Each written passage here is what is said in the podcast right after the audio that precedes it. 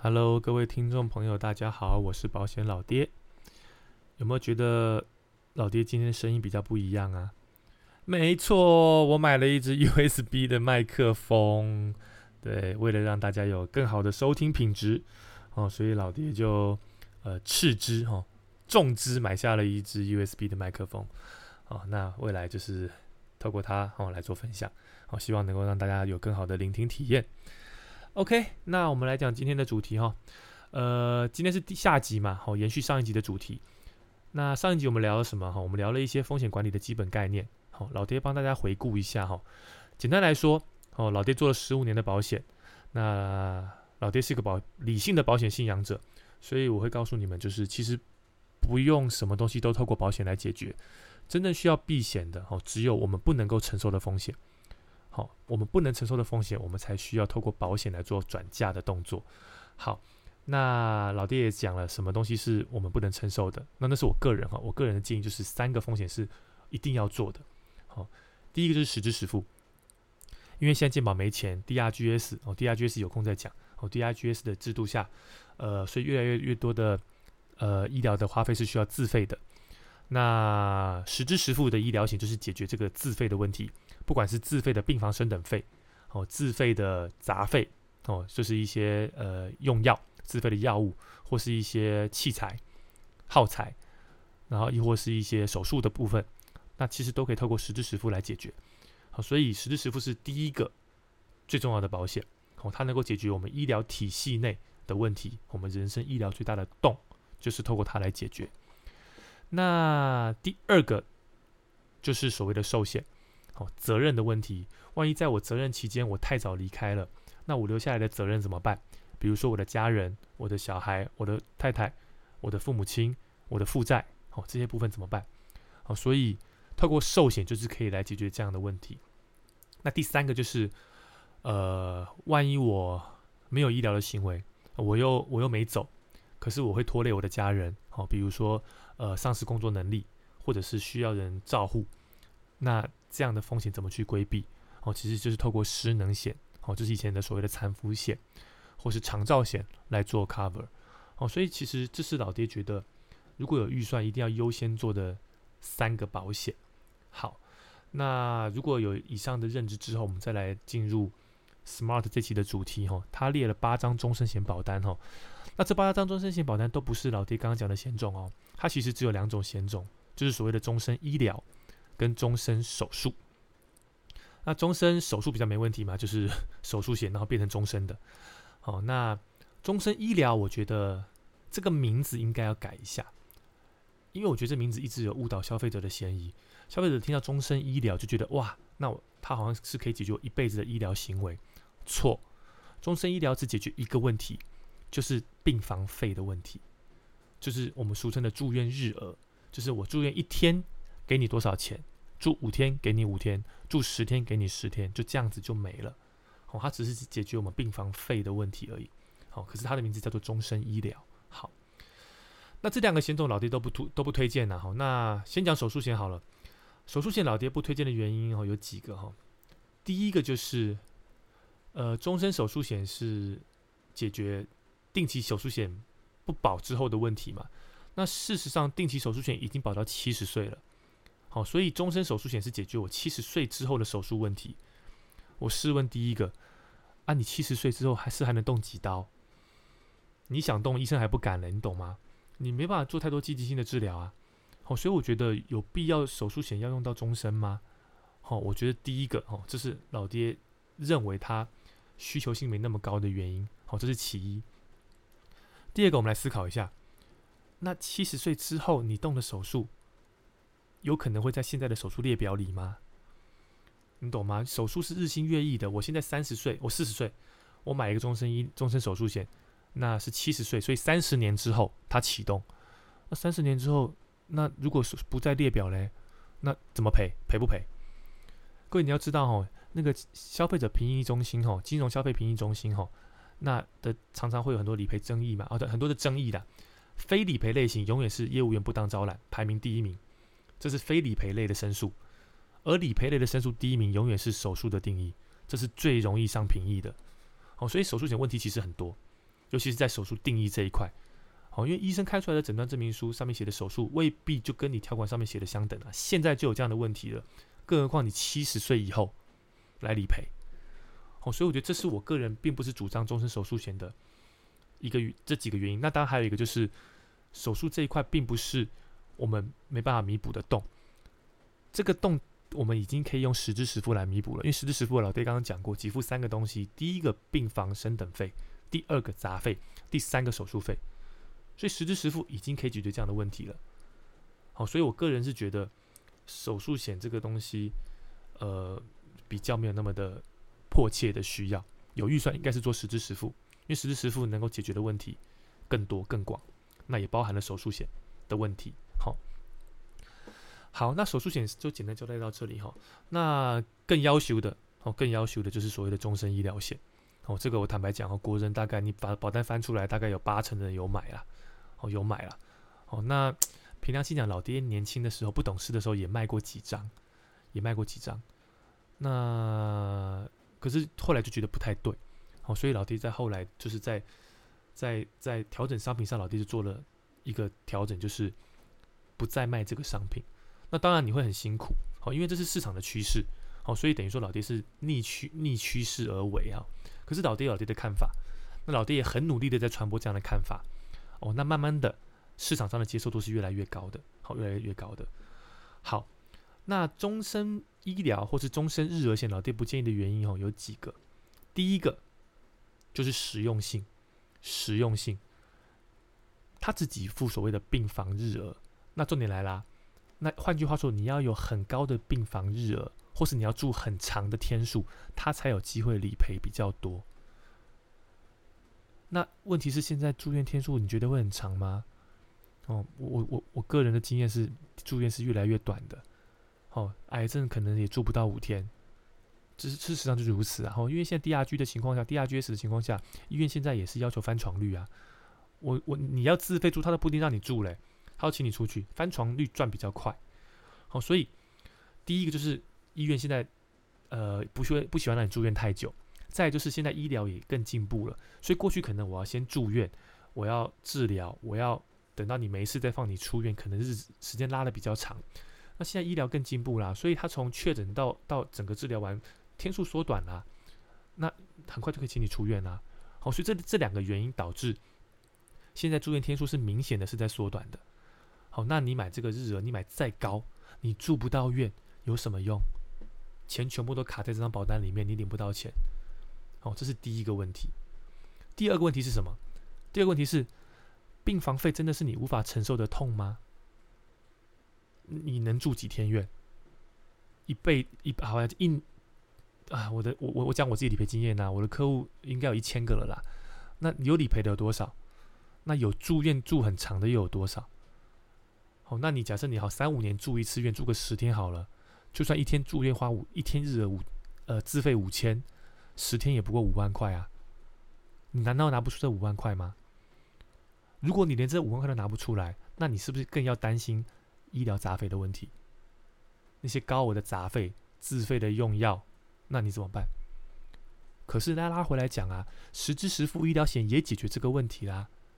实支实付医疗险解决3个问题，我再讲一次。第一个，病房升等费，所以它已经 cover 了病房费了。第二个，杂费。第三个，手术费。所以等于是你这2个终身险其实都可以透过实支实付来解决。那换言之，如果有终身的实支实付，是不是最重要的？反而应该要买终身的实支实付险。那一辈子的病房升等费、杂费跟手术费是不是都被解决了？可是今天 Smart 评比的这8张，其实只有1张有包含终身的实支实付，而事实上目前业界也只有这1张终身的实支实付。好，所以老爹就是讲嘛，如果今天你真的要买终身险，你有预算，其实你应该买的是那一家的。好，那至于哪一家，自己买杂志来看。好，自己买杂志来看。好，这是我不建议买终身医疗险的第2个原因，就是真正的花费其实是在杂费，而不是病房费。病房费不会是我们承受不起的痛。当然，我必须承认，有一些疾病，比如说是那种需要住院很长，像我之前陪过就是可能是昏迷的，这种就是会住院住很长，而且可能会遇到转院的问题，可能不到27天、28天医院就会请你转院，这种住院会住比较长，可是这是极少的案例，极少的案例，绝大多数的人都是住个3天5天，医院就赶你走了。好，所以我个人是觉得说，吼，你真的不用去为了这个极少的几率，好，然后去规划一个保费很高、保障很低的商品。好，这是我的想法。第三个还有一个很重要的问题是在于通货膨胀。一样的观念，今天75终身医疗病房费日额型呢是保到75岁，定期险保到75岁，所以等于说比手术险、定期手术险还长5年哦。好，所以等于说终身医疗险是解决我75岁之后没有定期住院日额的时候的保险嘛？那你要想个问题啊，现在老爹40岁，75岁是35年后，35年后一天住院赔你1000块。你觉得它还值多少钱？这是保险没办法解决的问题，就是通货膨胀的问题。我算过，我用财务计算机帮各位算过，如果我用1%通膨来算，假设现在30岁，45年后，75岁以后，终身医疗启动，1000块只剩636块的价值。很多人一出生就帮自己的小孩买终身医疗，对一个0岁的新生儿来说，我现在的1000块，等到他75年之后，只有多少470块的价值，连一半都不到了。而且我很客气哦，我是用1% 的通货膨胀来算的，我不是用1.5哦，好，或是2%哦，哦，那当然现在大概就是1到1.5左右了的通膨率哦，所以它真的能解决你的问题吗？等到你75岁之后，它真的能解决吗？况且那个时候还需要住院住很长吗？对不对？现在住院都越来越短了，75岁的时候，他还会住院住很长吗？那更不可能了。所以等于是你买了一个未来用不到的东西，需求是在下降的东西，你不但买了，你还买很贵，因为你买了一个终身型的，所以保费就会很高。哦，所以这个是我个人认为，并不是那么需要急着买这样的商品的原因。哦，我个人的想法。好，那最后哦，就是可以跟你聊一些业务员的话术哦，因为业务员的话术真的是很强，那就会包装商品哦，然后消费者就听了就觉得好像很重要，就买了哦，所以针对终身医疗险哦，业务员常常会有以下的几种话术，你一定听过，第一个，他会跟你讲，终身型的商品像是买房子，定期险像是租房子。定期险就是我现在租房子，我租到70岁之后，房东说：“哎，不好意思，我不租你的，请你离开。”这就是定期险。那所以我们要干嘛呢？我们要趁我们现在年轻有赚钱能力的时候，我们先帮自己买房子，好，买终身险，住到缴房贷缴20年之后，有没有20年一到，房子是我的，那我就不用担心被赶走了。OK， 所以很多业务员会拿房子来比喻，那这样的话术有没有问题？有啊，问题可大了，因为终身医疗险这种住院日额型的保险，它就不是房子啊。房子有什么？房子有价值啊，房子可以保值，房子可以增值，房子可以住，房子有很多很多的功能。可是终身医疗呢，没有哦，它是没有保价金的商品哦。终身医疗没有保价金，那没有保价金会有什么影响？第一个，你解约是没有解约金的。所以你买了1年解约，你缴了20年解约，你缴到第19年，你真的缴不出保费了，不好意思，归零，归零就什么都没有了。房子不可能是这样的，房子一定有它的价值在啊。可是终身医疗保险它是没有保价金的，那它就不属于资产，所以你不要拿资产来跟我比。好，终身医疗它没有保价金，所以它不能够解约，不能够保单借款，不能够垫缴保费，完全都不行。你买下去，只有2个选择，就是缴到20年，然后放到你人走，或者放到你75岁之后，这个功能；不然就是我后悔了，我想通了，我中间解约，越早解约损失越少。哦，当你认清如果这个商品不符合你需求的时候，你只有2条路可以走，要么就是认了缴到底，要么就是提早离场，认赔杀出。好，哦，所以你不要拿房子比，因为它就不是一个资产。它没有任何的价值可言，它唯一的功能就是一天给你1000块的病房日额费，就这样子没了。OK。再讲第二个，有些业务会告诉你说，他会算给你看，然后告诉你说，你看哦，你定期险现在每年缴到70岁，好，那跟你的终身险现在的年纪缴20年的总缴保费，可能终身险缴的比较少哦，好，可能定期险缴比较多，那意思就是说，我现在我总缴保费缴的比较少，而且这个东西就是我的，一辈子都是我的，一辈子有效。我现在拿定期险缴的保费累积起来可能比较多，那到了70岁之后，它还不是我的，哦，那我是不是应该要选择终身险？哦，这也是很多业务员会跟客户讲的观念。那老爹必须承认啊，就是在年龄小的客户，哦，的确有可能发生，就是定期险的总缴保费比终身险来的高。哦，像二三十岁以后的都不会发生这种情形啦，就是终身险还是缴比较多啦。好，可是针对年纪小的人，的确有可能发生业务员讲的状况，就是定期险的总缴保费比较高，好，终身险缴的比较少。可是不能够这样子比，为什么哈？因为你不要忽略了一个很重要的观念，就是货币有时间价值。如果终身险20年缴，假设缴50万好了，跟定期险缴70年缴50万，这两者绝对是不等值的。因为定期险是我一开始只要缴少少的几千块，我就得到一样多的保障了。我是加了70年之后，我的总缴保费才到50万，跟我现在终身险是我现在就要拿很高的，可能1-2万块，缴20年，把这50万用20年就交给保险公司，让保险公司去做转投资。这两者的货币是不等值的，你就想想看，如果是20年前的50万跟现在的50万，哪一个比较值钱？好，一定是前者，因为钱会越来越不值钱。等于说我买终身险，保险公司等于是他把我这笔钱先拿走了，去做他的转投资，去赚钱，然后给我的保障就是这样子。而我定期险呢，那我现在用一点点的保费，我就可以买到一样跟你一样多的保障，甚至比你还多啊。我自己可以把这个保费的差额拿去做别的财务规划啊，对不对？哦，所以你用总保费来比是不等值的，好，因为你没有把货币的时间价值考量进去，好，这个机会成本你要考量进去，好，所以这个业务员这样的说法其实也是不完全正确的。第三个最要求，很多业务员会跟你讲哦，说哦，我们的那个卫福部有做过统计，男性哦一辈子的平均医疗花费大概378万。女性大概410万，这是卫福部做的统计，好，300多万到400多万之间，好，这是人一辈子的医疗花费。而终身医疗账户呢，好，我买一个终身医疗账户，它会提供我一个300万的医疗账户，好，所以你看，我有这300万的医疗账户，我就可以去 cover 这个国人300万到400万的医疗花费。那你觉得合理吗？你有没有哪里怪怪的？老爹跟你讲哦，这个卫福部的资料378万、410万。那是整体医疗花费哦，含杂费哦，含手术费哦，总花费你知道吗？可是终身医疗解决什么问题？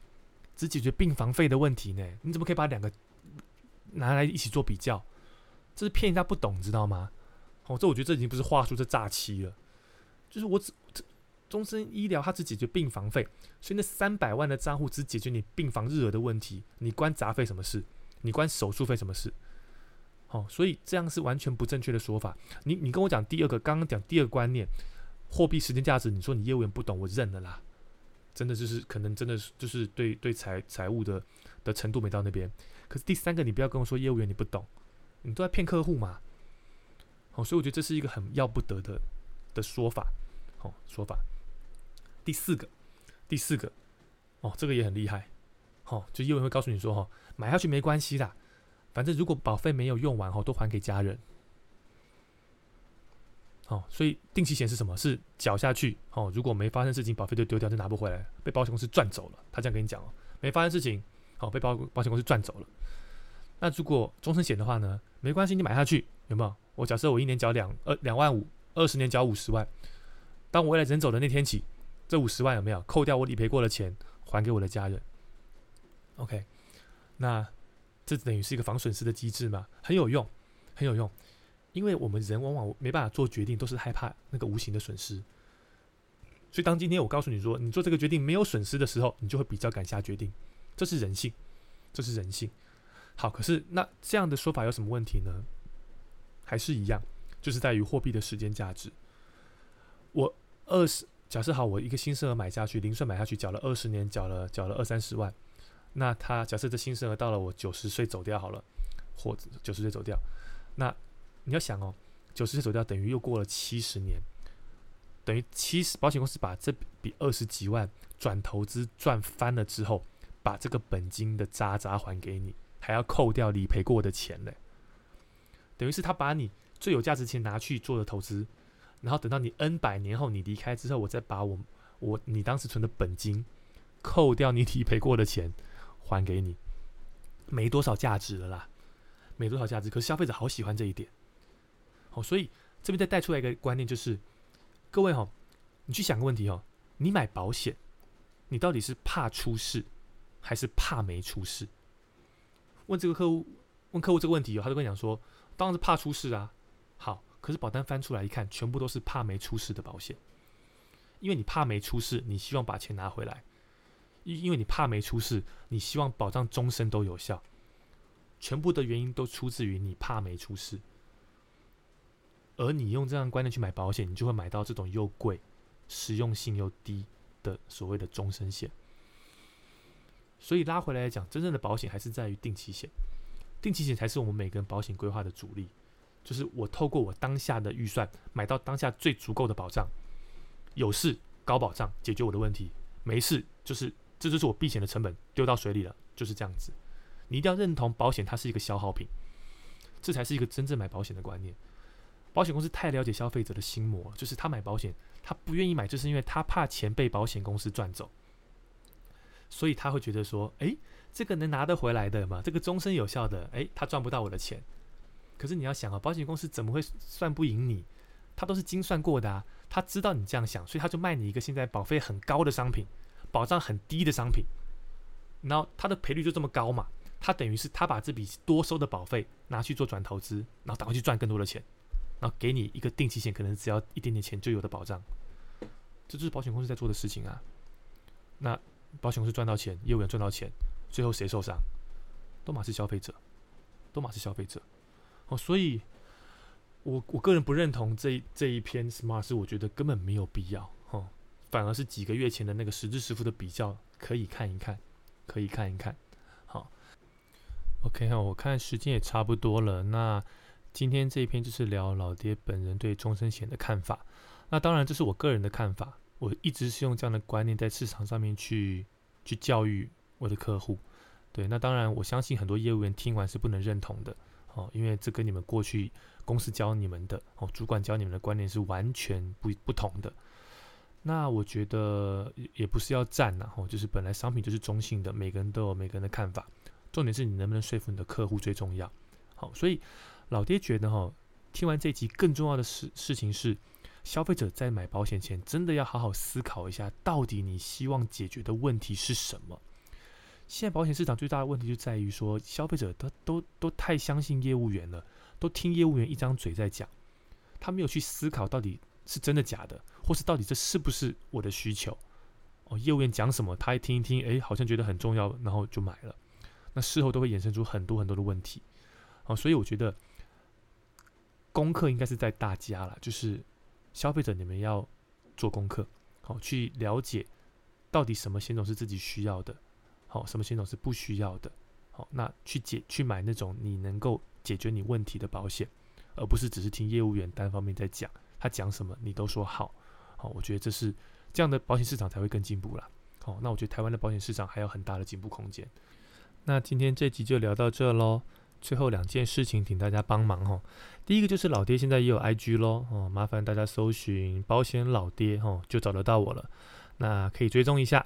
老爹会在那边每天都会更新一些财经相关的新闻，也会加上老爹的评论，大家可以看到一些更及时的资讯，毕竟那个节目可能一个礼拜才能出一集，那透过 IG 可以更新更多的新闻，让大家去了解时事第二个是，如果你觉得老爹的节目不错，那你本身是用 Apple Podcast 这个界面的话，我相信应该绝大多数哦，我看到我的后台资料，好像将近 95% 的都是用 Apple 的界面哦。那如果是这样子的话，哦，那我也希望你能够帮个忙哦，就是去点一个5星哦，那让更多的人能够知道这个节目，然后能够一起来做学习。OK， 那今天这集就录到这边咯，感谢收听，我们下次见，拜拜。